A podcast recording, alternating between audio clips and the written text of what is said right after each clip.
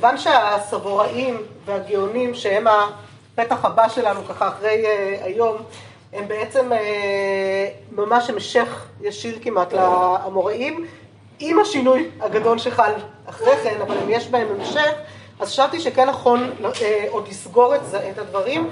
ויצא לטובה שמשמיים גם הדפים לא צולמו, אז יש לנו עוד ככה מה להתעקש על הדפים משבוע שעבר ולראות איך הם כתובים ולדבר קצת על האיגרת של רב שריר הגאון שהיא מאוד מאוד חשובה.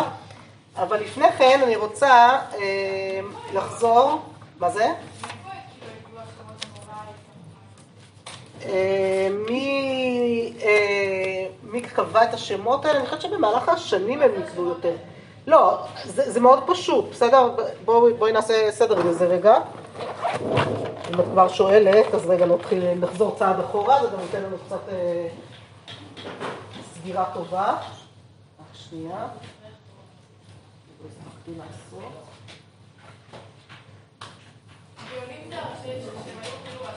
כן, כן, בואו נעשה רגע סדר כאן בכל השמות, אה, אה, כי אני רואה שזה משהו שצריך חיזוק. אז ככה, היו לנו, טוב, הזוגות אנחנו יודעים, יודעות, נכון? זוגות זה תחילת ימי השנאים. אני ברשותכם רק כן מעבירה את זה יותר לאזור שלי, באמת כי להיזהר קצת יותר. תנאים, אמרנו שין ותף מתחלפות בארמית. משנה, יפה. שנאים, משנה אלה שחכמי המשנה, בסדר? אמוראים, מה זה אמורה? זה בעצם מי שלומד מהתנאים, המורה יש לזה שתי משמעויות, בסדר?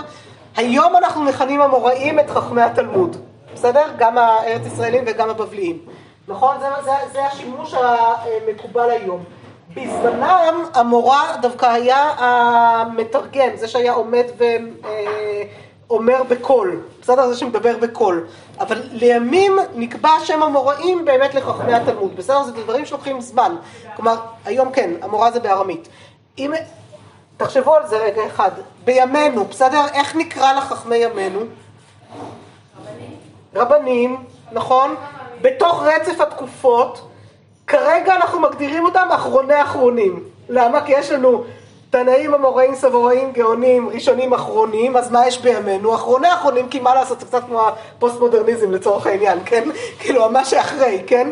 אבל מה, מה יהיה לימים? מה יקרה בעוד אלף שנה? איך יכנו את הדור שלנו? אני לא יודעת. כלומר, זה דברים שאנחנו באיזשהו מקום, גם ממרחק הדורות, הם יכולים להשתנות לגמרי, כי איך שמתייחסים אליהם מהמרחק, בסדר? סבוראים, אז מי הם הסבוראים? איזה מילה מסתתרת לנו בתוך סבוראים? סברה, יפה. כלומר, הם אלה שבעצם ביססו וסידרו את הסברות שנמצאות בתוך התלמוד, עשו את הסדר בתלמוד. בסדר? אמרנו, הסבוראים זו תקופה די קצרה, בין 100 ל-200 שנה בלבד, בסדר?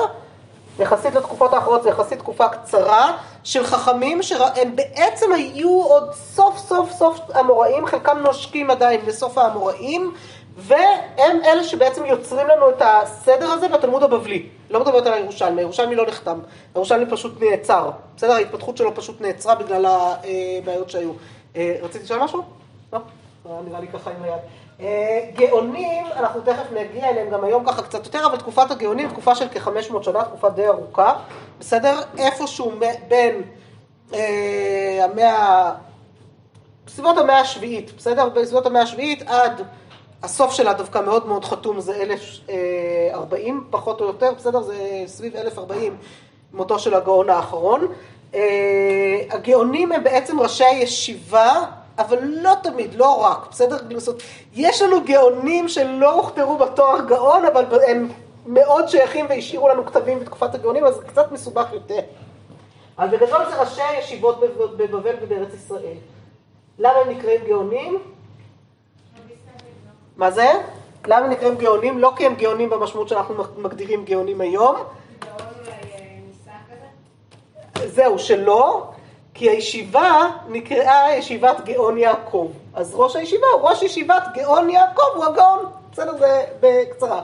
זה ממש לא הרב הגויין שהיום אה, מכתירים אה, בעיקר בציבור החרדי, בסדר? זה, זה ממש לא אותו מונח, אבל אה, זה, זה הבסיס. בסדר? אז ראשי ישיבות גאון יעקב, בסדר? משם בא בעצם השם, אבל אה, אמרתי לאו דווקא ראשי ישיבות, בסדר? היו כל מיני אה, ככה דברים אה, זה, מה הישיבות הגדולות, איפה הישיבות הגדולות בתקופה הזאת בעיקר, אני ככה כבר צוללת קצת לתוך תקופת הגאונים, אבל נחזור עוד רגע. בבבל נכון, אבל איזה מקומות בבבל? יפה, אז סורה ופומבדיטה, אכן. אה, סורה נקראה גם, הישיבה בסורה נקראה גם מטה מחסיה, בסדר? האזור הזה נקרא גם מטה מחסיה, ראינו כבר את המקום הזה, בסדר? אז זה כאילו פחות או יותר האזורים האלה. ישיבה כישיבה, שאלה טובה, לא יודעת, לא רוצה להגיד סתם, בסדר? צריך בדיקה. אה, והישיבה בארץ ישראל, איפה היא? לא. מה זה? באיזה אזור נמצאת? אז זהו שזה לא, בארץ, הישיבה בטבריה הייתה בתקופת האמוראים, בתקופת הגאונים באופן די מפתיע, הישיבה על פי רוב הייתה בירושלים. כן, היו יהודים בירושלים בתקופה הזאת. אז הישיבה בעיקר הייתה בירושלים, מה שכן צריך לזכור שארץ ישראל, מה זה? זהו, ארץ ישראל ובבל בשנים האלה כבר תחת כיבוש מוסלמי, בסדר? תחת שלטון מוסלמי, הדברים משתנים, לכן גם הרבה מהכתבים, במיוחד בתקופות המאוחרות בתוך תקופת הגאונים, אמרנו, אנחנו מדברים על 500 שנה זה הרבה זמן, בסדר? 500 שנה זה הרבה מאוד זמן, ולכן בתוך התקופה הזאת יש לנו אה, שלבים שונים, תקופות שונות, זו התקופה הראשונה, התקופה הזאת הקדומה, האמצעית והאחרונה. עם הזמן, השפה של הכתבים הופכת הרבה פעמים להיות מעברית או ארמית לערבית. בסדר? אנחנו מוצאים גם הרבה כתבים בערבית בשנים האלה כבר, וגם כמובן בעברית וארמית תמיד המשיכה, המשיכו לשמש. אז איך קרה שמלא ישיבות עברו לאירופה, אם היו בתקופה מוסלמית? יפה, אז זה כבר, לא, כשנגיע לשיעור על תקופת הראשונים, אם ירצה השם, או שבוע הבא, עוד שבועיים, נראה מתי, ויש לכם עוד שבוע חזרה, אז נראה איך אנחנו מסתדרות עם כל החומר ועם כל הדברים שרציתי, מקסימום צריך קצת לוותר על חלק, אני מקווה שלא. אז הראשונים חופפים בחלקם לתקופת הגאונים. בסדר, תקופת הראשונים מתחילה לנו, בעצם אמרנו שתקופת הגאונים מסתיימת ב-1040, אבל תקופת הראשונים מתחילה כבר בסביבות 900. בסדר, אז יש חפיפה מסוימת. ובאמת ההתפזרות של המרכזים היא גם מה שמייצר את הסיפור של הגאונים, עוד מעט נדבר על זה, בסדר? אני, אני ככה מרגישה שאני קצת קופצת ואני רוצה עוד שנייה לחתום את תקופת התלמוד, את התקופה הזאת של האמוראים והסבוראים, רגע לפני שאני מגיעה לגאונים, בסדר? ולכל התהליך שמתפתח. איפה מסתיימת תקופת הראשונים? מה האירוע ככה שחותם את תקופת הראשונים, בעצם עושה את שלב המעבר? גירוש ספרד, יפה. מישהי זוכרת שנה? כן, השנה שגילו את קולומביה. נכון? 1492. לא, 1900 זה קצת מאוחר מדי. 1492, יפה מאוד. בערך 1500, בסדר, אה, סביב 1500. מי הספרים הראשונים, ראשונים, ראשונים שמתחילים לנו תקופת האחרונים בעצם, קו הגבול הזה, מבחינתנו? מה זה? לא, הרמב"ם הרבה הרבה הרבה קודם. הספרים שמתחילים לנו תקופת האחרונים, הם אלה, הספר, הספר שהוא הבסיס, השולחן ערוך, יפה. אחרונים מתחיל לנו בשולחן ערוך והרימה. בסדר? זה פחות או יותר ההתחלה, וכמו שאמרתי, אנחנו היום עם אחרוני אחרונים. בסדר? זה ככה כבר, כי איך נגדיר את זה, בסדר? אמ, אבל אני רוצה ככה לפתוח את הדיון של היום על ה... אה, מה שמוגדר חתימת התלמוד, אבל תכף תראו למה אני אה, לא רוצה להגדיר את זה בדיוק ככה. בדברים של הרב שטיינזל, זכר צדיק לברכה, שהלכנו לעולמו לפני כמה חודשים, איבדנו אדם גדול, ויש לו ספר שנקרא התלמוד לכל, שבו הוא באמת מתאר מאוד מאוד יפה את כל ההתפתחות של התלמוד וכל הדברים ככה שקשורים לאיך ללמוד אה, תלמוד וכולי, יש לו ספר הדרכה גם ללימוד תלמוד, שנקרא אה, המדריך לתלמוד, בסדר? אני מאוד מאוד ממליצה, כאילו מאוד כדאי להכיר, כי הוא באמת אה, מביא שם מונחים יסודיים, מסביר איך הסוגיה מתפ... אה, אה, נבנית, ו... לא יודעת אם יש לכם פה בספרייה, אם אין אז תבקשו שיזמינו, כי זה באמת ספר אה, חשוב. ויש המדריך לתלמוד? מצוין.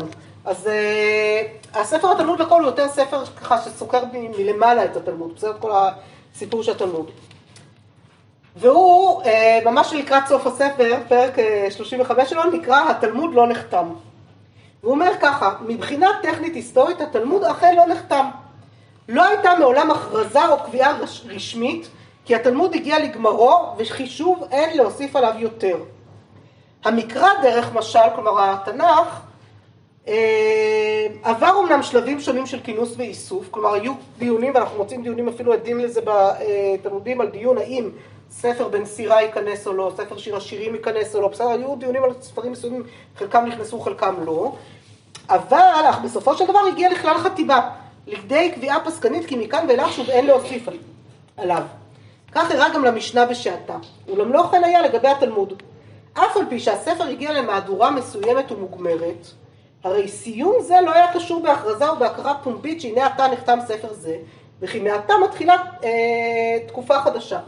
בסדר? זאת בעצם מה שהוא אומר, בניגוד לספרים קודמים שהייתה חתימה שלהם, הייתה הכרזה, הכרעה שזהו, התלמוד בעצם לא, לא, לא באמת הסתיים. עכשיו, מה זאת אומרת התלמוד לא הסתיים? הרי היום אנחנו לא כותבות גמרא חדשה, נכון? חוץ מבפורים שממציאים כל מיני דפי גמרא אה, חדשים, בסדר? אבל זה לא דפי גמרא, זה בדיחות. אבל אף אחד לא ילך ויוסיף מסכת לתלמוד, בסדר? אף אחד לא ילך ויכתוב תלמוד על מה שאין. ואתם יודעות, התלמוד הוא לא על כל הש"ס, נכון? יודעות את זה שהתלמוד הוא לא על כל הש"ס משניות? יש לנו סדרים בש"ס משניות שאין לנו אה, גמרות עליהם, שלא עסקו בהם. כל הנושאים שפחות מעסיקים, קודשים טהרות, מטהרות יש לנו רק מסכת נידה. אין לנו על כל המסכתות שבטהרות, וקודשים בכלל לא. למה? כי זה לא היה בבבל, מה יש להם להתעסק עם קודשים? בסדר, זאת זה היה לא משהו מעשי, אז זה לא התפתח. מה זה? בוודאי. בירושלמי את חלקם יש, כי בארץ ישראל כן עסקו בזה יותר, וזה מעניין, זה, אבל הירושלמי בעצמו הוא קטוע, זה גם בעיה, כאילו נקטע העיסוק בו באיזשהו שלב. אבל אה, נכון, אז מה נעשה אז? יש מי שעסקו בזה, בסדר, יש מי שכן טרחו לעסוק גם בנושאים האלה, למרות שאין עליהם גמרות, אבל תמיד יותר קשה לעסוק בהם כשאין עליהם גמרא, כי הגמרא היא בעצם הפתיחה הגדולה של כל הסוגיות, אז באמת אה, מורכב.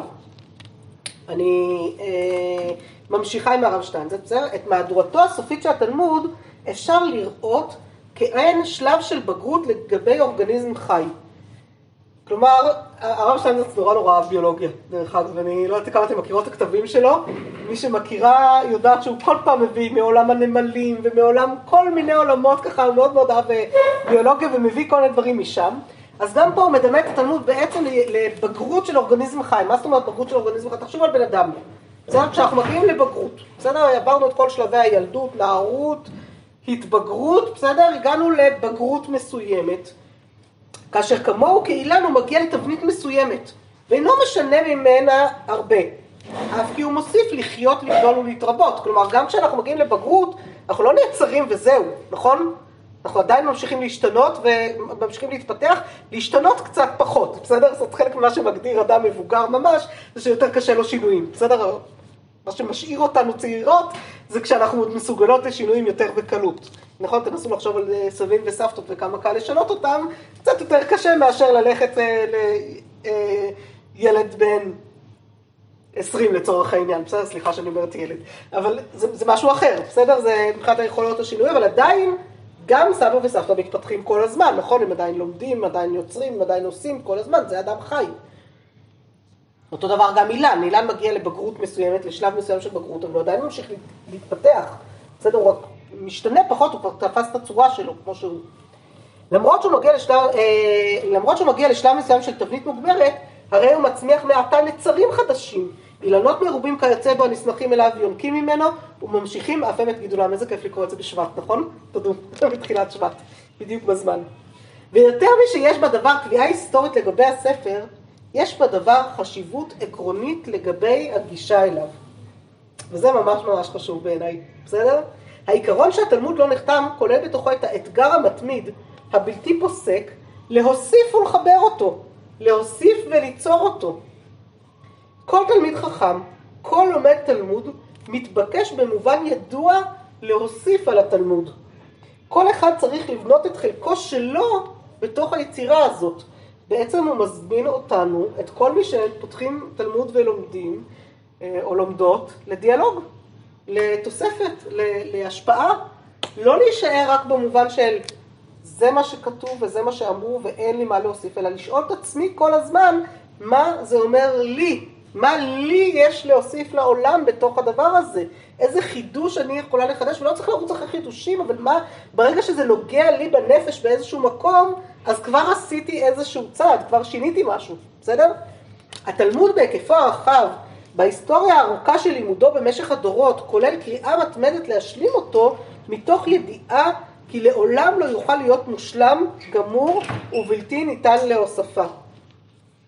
את התלמוד ערך רב אשי, אך התלמוד איננו ספרו של רב אשי, אלא הוא יצירה קולקטיבית של העם היהודי כולו. כשם שבתוך התלמוד אין גיבור אחד, חכם אחד, הקובע את הדברים ומסכם אותם, כך ממשיך התלמוד להיות במשך הדורות חלק מתהליך מתמיד של יצירה. אני אסיים רק בקטע הזה. אחד מפרשני התלמוד הגדולים, המהרש"א, נוהג לעיתים תכופות לסיים את דברי פרשנות שלו במילה ודוק. מה זה דוק? מה זה הוודוק של המהרש"א?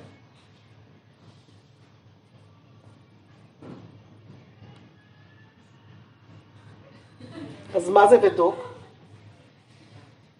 בעצם הוא אומר, ודקדק, ודקדק וקיים, או ודקדק וקבל.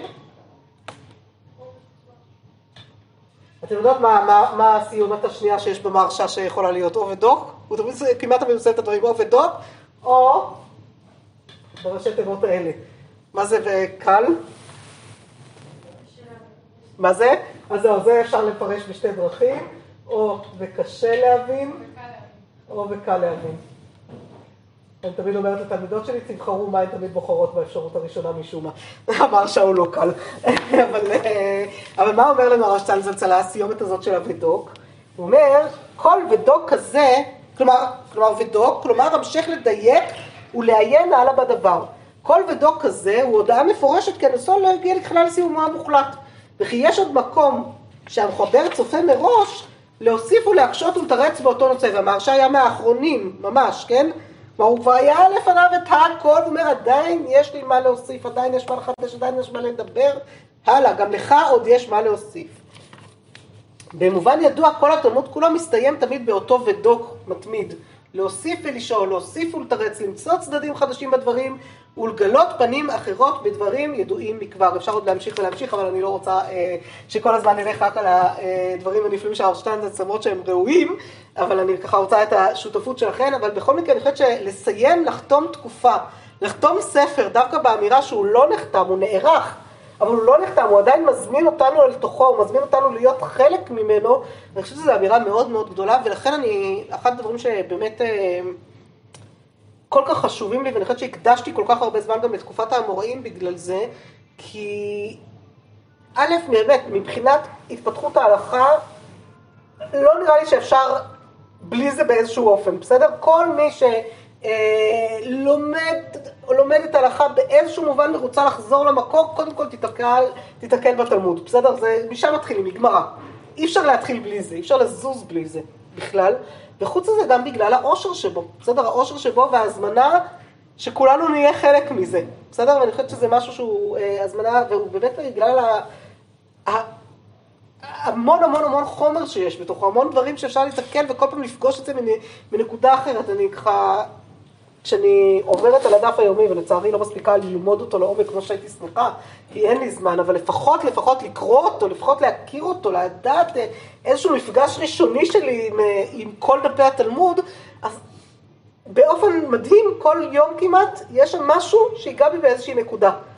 וזה כאילו, מה, מה הסיכוי, כן? זאת אומרת, התחלנו עכשיו פרק תמיד שנשחט, פרק תמיד שנשחט על קורבן פסח, בסדר? מה עכשיו אני בחודש שבט יושבת לי בעלי זהב, עם הקפה של הבוקר, ומה הקשר עכשיו לקורבן פסח ולמה שזה בכלל ייגע בי, אבל היה בו נקודה שפתאום תפסה אותי בדיוק על מה שאתמול קרה והיום קרה, ומצאת את עצמי ממש מדברת עם הטקסט הזה, כמעט כל יום קורה, שזה מדהים, ככה, איך, עד כמה הטקסט הזה מדבר אלינו, בסדר? אז אה, לכן, אה, זו הזמנה גם לכן, להתגבר על המחסום של השפה והקושי וההיכרות הבסיסית הראשונית, וכן, להתחיל להכיר יותר, וככל שמכירים יותר, אז גם מרגישים יותר חלק מי ויותר אה, עם זה, וזה מדהים, זה באמת מדהים. אז ככה הזמנה, ולכן אני כל כך, אה, אני חושבת שאני כל כך הרבה משקיעה גם בללמד נשים גמרא ודווקא גמרא, כי אני חושבת שזה בסיס, זה בסיס ראשוני, זה, זה הפתיחה הראשונית ביותר שאפשר לתת לעולם הספרים היהודי. ובלי זה אני באמת כואבת את זה, שחסר לנו את הנדבך הכי יסודי ובסיסי הזה. ו, ושוב, זה, זה הכאב שלי על זה שלא יודעת, בכיתה ה', ו', כשבנים מתחילים ללמוד גמרא, שזה עדיין לגמרי גיל יסודי, לא נותנים גם לבנות ההזדמנות לקבל את הכלים הבסיסיים היסודיים האלה. מה יעשו איתם אחר כך? ירצו, לא ירצו, ימשיכו, לא ימשיכו? זה כבר לא, זה, זה, זה כבר לא משנה. אבל כלים יסודיים, כמו שמלמדים קריאה, כמו שמלמדים כתיבה, כמו שמלמדים חשבון, למה זה לא, לא יסודי לא פחות מאשר זה? כי זה הבסיס של העם שלנו. אז זה הלוואי שעוד נזכה לשנות, בינתיים זה הדרך קצת ארוכה.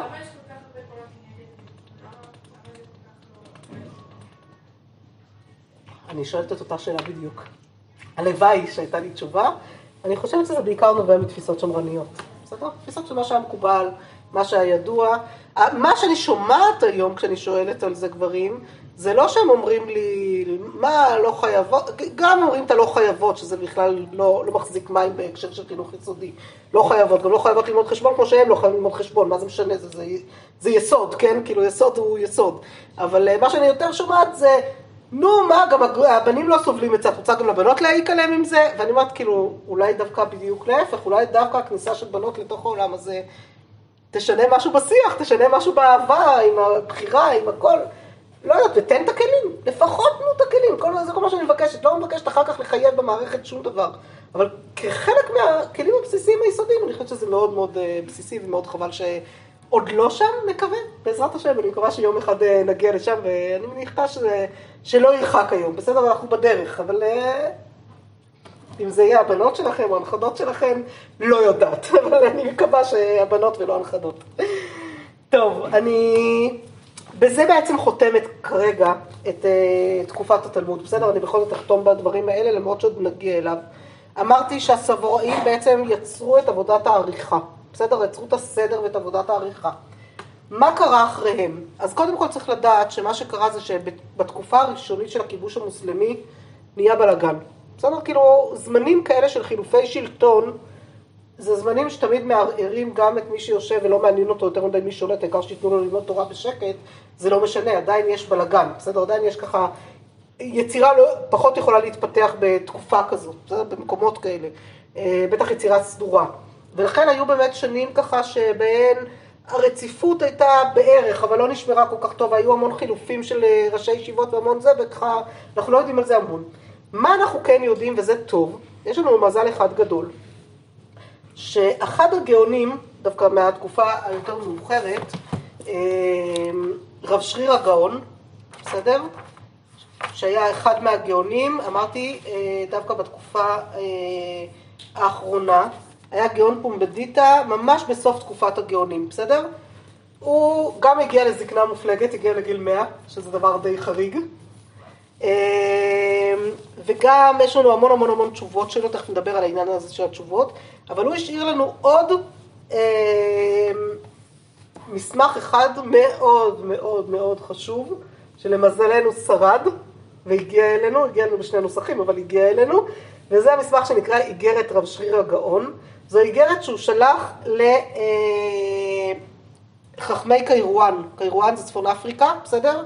פס, האזור של פס, מרוקו, פחות או יותר זה הסביבה, בסדר? אז זה קיירואן, הוא שלח לחכמי קיירואן איגרת, שבה הם בעצם ביקשו ממנו להבין איך, מה הייתה השתלשלות התורה שבעל פה, והוא פשוט סוקר את השתלשלות התורה שבעל פה, ממש מתקופת התנאים ועד ימיו, ובזכות זה אנחנו ממש יודעים גם חלק מהמידע שיש לנו על האמוראים והסדר שלהם, אנחנו יודעים דרכו, וגם כמובן, כמובן שזו התקופה הכי מכוסה יחסית, כל תקופת הגאונים, הוא פשוט פורס לנו אותה, וממש מספר מי היה אחרי מי בבסורה, מי היה אחרי מי בפומבדיטה, איך בדיוק זה השתלשל, מה היה היחסים, מה היה הקשרים, מה היו היחסים עם ראשי הגולה, כאילו ממש ממש מפורט ומסודר, וזה באמת מסמך מאוד מאוד מאוד חשוב, בסדר? שזכינו שהגיע לידינו. המסמך הזה כתוב בארמית, ובארמית לא כל כך קלה. למזלנו יש גם מי שטרח לתרגם אותו לעברית בצורה מאוד מאוד ברורה ויפה. והבאתי קטעים מהתרגום העברי שלו בדפים בשבוע שעבר. בואו נראה קצת, ואחר כך אני אחזור עוד קצת לאפיין את תקופת הגאונים ועוד כמה דברים משם, בסדר? אבל בואו קודם כל נסתכל קצת יותר, זה מקור 12. מה שיקרה לנו כרגע, ברגע שאנחנו נקרא את זה, בעצם אני הבאתי לכם את הקטעים בשבוע שעבר, כיוון שעסקנו בעריכת התלמוד, אז הבאתי לכם את הקטעים שמדברים על עריכת התלמוד, בסדר? על הסוף של ימי התלמוד, ולא הבאתי לכם את הקטעים מהגאונים. אה, האמת שהקטעים מהגאונים גם חלקם לא מאוד מעניינים, כי הם אה, בסך הכל אה, אחריו היה זה, אחריו היה זה, אחריו היה זה, קצת יש שם פתיחה של דברים אחרים, אבל משם פחות ציטטתי. אבל בואו נראה, כי זה יעשה לנו חזרה בעצם על השיעור האחרון, על הסיכום של עריכת התלמוד, אז נקרא את זה מהר ביחד בכל זאת, כי אני חושבת שזה, אתם יודעות מה? יותר טוב משנקרא מהר ביחד. אני רוצה שתקראו בעצמכם. בסדר? תקראו בחברותות, תעצרו קצת שאני גם אנוח טיפה וגם אתן לזה. אה, תקראו בחברותות, ומה שאני אשמח שתעשו זה, תקראו ותראו מה לא מובן. בסדר? תסמנו לכם נקודות שהייתם רוצות לשאול עליהן, שלא ברורות, שמשהו עוד לא נסגר סופית. אם הכל ייסגר סופית לבד, מעולה. אם לא, אז נחזור ונסביר ביחד, בסדר? אז זה בעצם שני עמודים, שניהם בעברית, בסך הכל, בסדר? ותראו אם יש כאן עוד איזה משהו שהייתם רוצות עוד לחדד ולחזק. ניתן לזה כמה דקות, ואחר כך נחזור ונחזור לתקופת הגאונים עצמה. מקור 12, כן. שזה שוב אני אומרת, אנחנו עוד דברים של גאון, בסדר? מסוף תקופת הגאונים שמתאר לנו אחורה, 500, יותר מ-500 שנה אחורה, את עריכת התלמוד. בסדר? את השלבים של עריכת התלמוד. מה... במה להרחיב? מה עוד צריך ככה לדייק, להרחיב? נכון שזו הייתה חזרה מעולה, אבל על מה שלמדנו לאחרונה? כן. סגר ככה יפה, עשה סדר יפה? מעולה, אז הנה כבר התחלתם את שבוע החזרה. ורב שרירה סידר אותנו יפה. יש משהו שככה הייתם שמחות לדייק יותר, להרחיב יותר? זה האדם הראשון. מה זה? האדם הראשון. איפה? לעבור בקצרה על הכל נראה לי קצת חבל, אבל אה, אדם הראשון זה כאילו אדם הראשון ממש, אבל אה, השאלה היא למה הכוונה פה, איפה אתם אה, מצאתם אותו פה? תכווני אותי בדיוק לפסקה.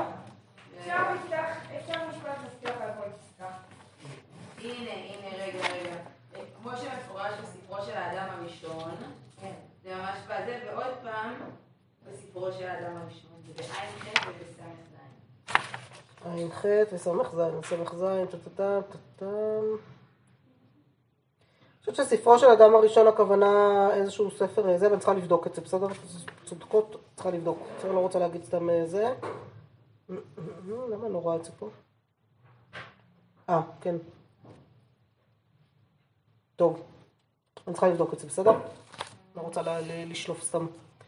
אה, היית שואלת אותי קודם, הייתי כבר בודקת תוך כדי. אה, בסדר, נבדוק ונחזיר לך תשובה. עוד אה, זה, שירה, ביקשת סיכום על כל פסקה, אבל נראה לי זה קצת חבל על הזמן, כי כבר עברנו על זה הרבה. אני חושבת שזה בסך הכל, זה, בסך הכל זה באמת חזרה על מה שלמדנו על תקופת האמוראים. הוא סיכם מאוד מאוד יפה את התהליך דרך האמוראים השונים.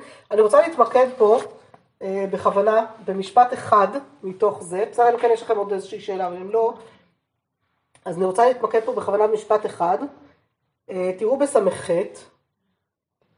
בסדר? בס"ח, סוף הפסקה כאן, ושמתם לב שדילגתי לכם, בסדר? איגרת הרבה הרבה יותר ארוכה, פשוט חתכתי לכם הרבה ממנה, כי מה לעשות זה ארוך מדי. אה, אולי אם אתם רוצות שבוע חזרה, פשוט תקראו את כל איגרת רב שיר הגאון. מסכימה שזה יהיה בתרגום העברי, בהתחלה הבאתי לכם את אבל אחר כך אמרתי, טוב, לא נכביד עליכם עד כדי כך. אמ, הוא אומר, ואף על פי כן בבבל הייתה חוכמה יותר הרבה. ואחר כך בעין א' הוא אומר, ואחר כך אביי ורבא ונתרבה שמעת בארץ ישראל, ונתבעתה מאוד הוראה שם, וירדו מי שהיו שם מן הבבליים, כגון רבין ורב דימי וכל היורדים שירדו לכאן. בסדר? אז יש לנו כאן איזשהו תהליך שהוא מנסה לתאר. ובסוף בסוף בסוף, אם שמתם לב, זה לא שאלתם אותי, בשנת תשפ"א, אז דבר שאני כאן, אלה ששאלו אותי, מה תשפ"א? אנחנו עכשיו בתשפ"א, איך יכול להיות? אז מה? מה התשובה לזה? מה זה? אז בואו, אה, נעשה רגע, זה, זה חובה לשאול, זה דבר שהוא בסיסי, הוא כותב כאן שנים, לכאורה שנים שלנו, מה זה? בסוף בסוף בסוף, בק"ו, בסדר? אז זה דבר ראשון חייבים אה, לשים לב, בואו נעשה קצת קצת יותר. אולי זה הספירה בבלית? לא, זה הספירה העברית לחלוטין, הלוח העברי לחלוטין. אנחנו נמצאות היום בו' שבט, התאריך הזה תמיד מרגש אותי, ו' בשבט, נכון? פ. למה הוא מרגש? כי זה היום ההולדת של סבא שלי, ואנחנו נולדנו כמעט ביחד ותמיד חגגנו יחד, וכל שנה הוא חסר לי בתאריך הזה. סבא... יודעת שאני שוב איך לא במולדת לבד. כן? ו' שבט? זהו, וחוץ מזה, גם- זה גם יום הולדת של אחד מהכיתה שלי ביסודי. למה אני זוכרת את זה? כי זה אותו יום הולדת, אז נו, אנחנו הכי קטנים בכיתה והכי גדולים בכיתה. אז לכן אני זוכרת. בקיצור, ו' בשבט, בסדר? התשפ"א, מה זה התשפ"א? מישהי פעם נתקלה בה' הזאת? כן. יפה. ה' אלפים, תשפ"א. למה אנחנו מונים? כשאנחנו כותבים התשפ"א, כלומר 5,781 לבריאת העולם. בסדר? מה זה לבריאת העולם? ואנחנו יודעות שהעולם הוא מיליארדי שנים, על זה תקראו באתר שלנו לדעת להאמין, בסדר, איך מסתדרים עם זה. אני לא נכנסת לזה עכשיו, בסדר? זה לא, זה לא בעיה להסתדר, זה פשוט שאלה של איך אנחנו מגדירים את הימים ואת הזמנים בהתחלה, ומאיזה נקודה באמת מתחילים לספור, בסדר? אה, לא ניכנס לזה עכשיו. שאלות אמוניות שיש להן פתרונות יפים ונחמדים, כל אחת תמצא את הפתרון שמתיישב על ליבה. אבל לגופו של דבר אנחנו, יש לנו ספירה ידועה עברית לבריאת העולם, בסדר? לפי אלפים, כלומר מקובל עלינו שהעולם קיים, העולם המיושב, כמו שהוא, אנחנו רואות אותו היום, פחות או יותר דומה למה שהוא היום, כ-5,781 שנים, בסדר? זה זה. איך ספרו פעם? גם ספרו את השנים האלה, רק היה צריך כל פעם למניין האלף הנוכחי, בסדר? זאת אומרת, האלף הראשון היה א', תשפ"א לצורך העניין, ב' תשפ"א לצורך העניין. כשאנחנו מדברות פה על תשפ"א, עכשיו תחשבו רגע אחד בהיגיון. מה זה? כן, כן, ג' אלפים, תש... כן, בהחלט, שרב שרירא, בדיוק כמונו, קיצר. אז כמה אלפים היה רב שרירא? כאילו, דיבר רב, רב שרירא? ג', כן, כי אנחנו צריכים לחזור 1,500 ויותר שנים אחורה. כלומר, בעצם הסיפור שהוא מספר לנו כאן בפסקה ק"ו, קרה לפני בדיוק 2,000 שנה. מה זה? נכון? כך יוצא. אם זה ג' אלפים תשפ"א, בסדר? שם הוא מדבר על ג' אלפים תשפ"א. בהתשפ"א. אנחנו עכשיו בה' אלפים תשפ"א. אנחנו חוזרות אחורה לתקופת הגאונים והאמוראים. האמוראים מאיתנו סיפור של כאלפיים שנה, בסדר? פחות או יותר. אז אה, בסדר, אז זה ג' אלפים תשפ"א לפי מה שהוא מתאר. ומה קרה שם אז? נאסרו כל בתי כנסיות שבבבל ונמסרו היהודים לעם גושי. מי, יודע, מי שיודעת מה זה? שמה, שמה? נאסרו כל בתי כנסיות שבבבל ונמסרו היהודים לעם גושים. מה בעצם גרם לסוף העריכה של התלמוד, פחות או יותר לאחר, לא לסוף העריכה אבל לאחר הזה, כמו שבדרך כלל קורה, קורה בלאגן, בסדר? הייתה תקופה מאוד מאוד קשה סביב שנת 500, זה קצת פחות, אבל סביב שנת 500, אה, קצת לפני שנת 500, הייתה תקופה קשה מבחינת הפרסים, עלה מלך פרסי, בדרך כלל היהודים תחת שלטון פרס נהנו באמת מזכויות מאוד מאוד גדולות וניהלו את עצמם והסתדרו מצוין, אבל כשעלה מלך שזה לא מצא חן בעיניו וניסה להכריח את כולם להיות אה, בדת שלו, אז פתאום נהיה בלאגן, ומה שקרה זה שבאמת האמגושים היו כהני הדת הפרסית, בסדר? נמסרו יהודים לאמגושים, כלומר לקחו ילדים יהודים וניסו להעביר אותם על דתם ונמסרו לכהנים שם של הדת הפרסית כדי שהם אה, יעבדו אותם, וכל הבלאגן הזה עם הפרסים גרם בסופו של דבר לכך שכשהערבים באו לכבוש את בבל, אז היהודים קיבלו אותם בזרועות פתוחות ושיתפו איתם פעולה, בסדר? זאת זה בעצם מה שעזר, וזה גם עזר אחר כך שהם חיו די בטוב תחת השלטון הערבי, בסדר? המוסלמי. אה, שוב, שלטון מוסלמי מתחלק אה, לכל זה, אני לא אכנס עכשיו לכל ההיסטוריה הנוכרית שמקבילה לזה, למרות שהיא חשובה כדי להבין דברים שמתפתחים, אבל אני כרגע לא נכנסת לזה. בגדול צריך לדעת שזה. מה זה? אה, נכון, אחרי חורבן אה, בית ראשון, אז בישיבת ציון חלק קטן של העם עולה, השאר נשארים.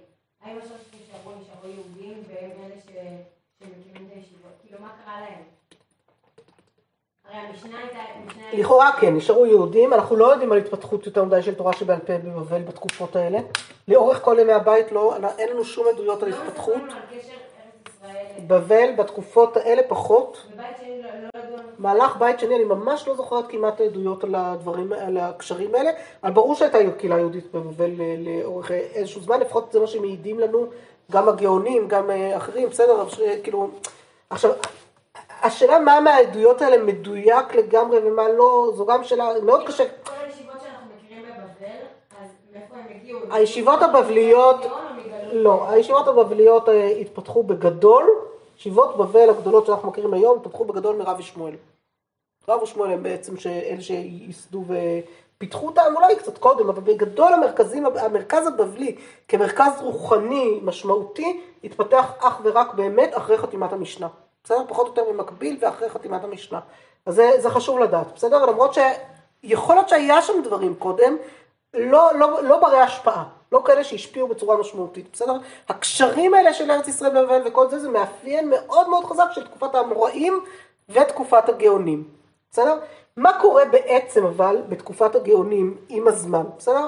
בהתחלה באמת עדיין נשארים לנו שני המרכזים, בתקופת הגאונים הקדומה, באמת נשארים לנו שני המרכזים הגדולים, ארץ ישראל, בבל, אה, ופחות או יותר, אבל מה, לאט לאט יהודים מתחילים להתפזר גם לתפוצות נוספות. יהודים יורדים למצרים, משם יוצאים לאזור צפון אפריקה, בסדר?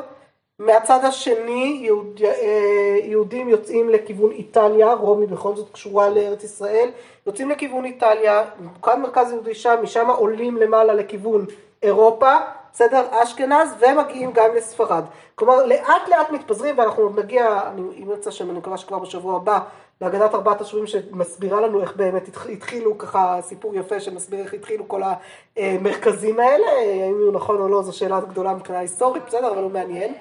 נכון, אבל הוא, אבל הוא סיפור מעניין כי הדמויות שם הן דמויות ידועות לנו, בסדר? זה מעניין, בסדר, לא, לא אכנס אתכם לכל שיעור היסטוריה על הדבר הזה, אבל זה מעניין. אה, בכל מקרה התחילו מרכזים נוספים, כשהמרכזים האלה, יהודים שהתפזרו, עדיין לא הרגישו ברי אה, תוקף מעצמם. הם עדיין היו מאוד מאוד אה, אה, אה, קשורים, ובעצם ראו את המרכז הרוחני שלהם בארץ ישראל ובבבל, במקומות שהם יצאו משם. בסדר, עוד לא הרגישו שיש להם תוקף בפני עצמם. הם עוד לא גידלו תלמידי חכמים, לא זה, אז לכן מה שהם היו עושים, היו שולחים שאלות בלימוד. בעיקר שאלות בהלכה ודברים מהסוג הזה, שלחו שאלות לגאוני ארץ ישראל ובבל, בסדר? והם קיבלו תשובות משם והתחילה להתפתח, בעצם כל עולם השו"ת, השאלות והתשובות בעצם התחיל להתפתח בתקופה הזאת, תקופת הגאונים. בסדר? זאת מה תרמה לנו תקופת הגאונים הכי בגדול לעולם היהודי? זה את הפיתוח של הדבר הזה שנקרא שו"ת, שאלות ותשובות, עולם ומלואו שעד היום הוא עולם מדהים, בסדר? היום הוא אינטרנטי, אבל בעיקר, נכון? אבל אה, מיילים, אינטרנט, דברים מהסוג הזה, בסדר, זה נמצא היום במקומות וירטואליים יותר. אבל בעצם זה אותו עולם שעוד אה, מקדמת דנא, בסדר? אותו עיקרון, רק שאז זה היה כתוב. אחר כך זה התפתח לדרכים, אה, מתפתח כל השנים. עולם השו"ת, ספרות השו"ת זה דבר שהוא הלוואי שנספיק אה, שיעור בפני עצמו רק על זה, ואפשר שנה שלמה רק על זה, בסדר? קריאה בספרות השו"ת זה דבר מדהים. יש שו"תים מכל מיני זמנים, מכל מיני צורות, כל מיני דרכי איזה שו"תים, אתם יודעות שיש אה, שו"תים שהם דמה, שהם לא באמת שו"ת. שהם דמה, שהם לא באמת, שהם אה, כאילו. כן. כלומר, תלמיד חכם רצה לכתוב ספר בהלכה, אבל חשב שיהיה הרבה יותר מעשי לכתוב אותו כאילו זה שאלות שנשאלו לו, אז הוא פשוט כתב, המציא לעצמו שאלות וכתב תשובות. זה גם ממש מעניין, מה זה? ספרות השיעוט גם כי זה מעניין לראות כאילו מה אנשים שאלו, מה העסיק אותם. נכון, ותמיד השאלה אם זה באמת או שזה שו"ת שהמציא המחבר, בדרך כלל זה אמיתי. זאת אומרת רוב השו"תים הם שו"תים אמיתיים וזה מרתק, זה באמת באמת מרתק. אחד הדברים שעסקתי בתזה שלי, זה באמת, אה, זה היה מקור מעולה מבחינתי לבחון מציאות, להבין מה הייתה המציאות, באמת לפי ספרות כזאת, ספרות תקנות, יש כל הספרות, כל הספרות, על יד הספרות, ה, ה, יש את הזרם המרכזי של ספרי הלכה, מסודרים, שיכתבו לפי נושא, בצורה מסודרת, בצורה שיטתית, אפילו אם זה לא הכי מסודר, כי זה הסדר הש"ס, זה עדיין יחסית, יש לו איזה תמה, איזה נושא, איזה משהו מסודר יותר. ברגע שזה שו"ת, זה יכול להיות בכל דבר, בכל מקום, בסדר? יכול להיות שו"ת בהמון המון נושאים, תלמיד חכם היה צריך להיות בקיא בנושאים האלה ולדעת לענות, וזה מרתק, זו באמת ספרות מרתקת. זאת אומרת, אחד הדברים הכי יפים אה, לקרוא זה באמת ספרות שו"ת, כי היא באמת אה, מוציאה חיים, גם מספרת חיים הרבה פעמים, מספרת אה, תהליכים, מאוד מעניינת, כן. תזכיר לי רק שם. טרה. נכון, אתה הייתי בזום בשבוע שעבר, כל הכבוד.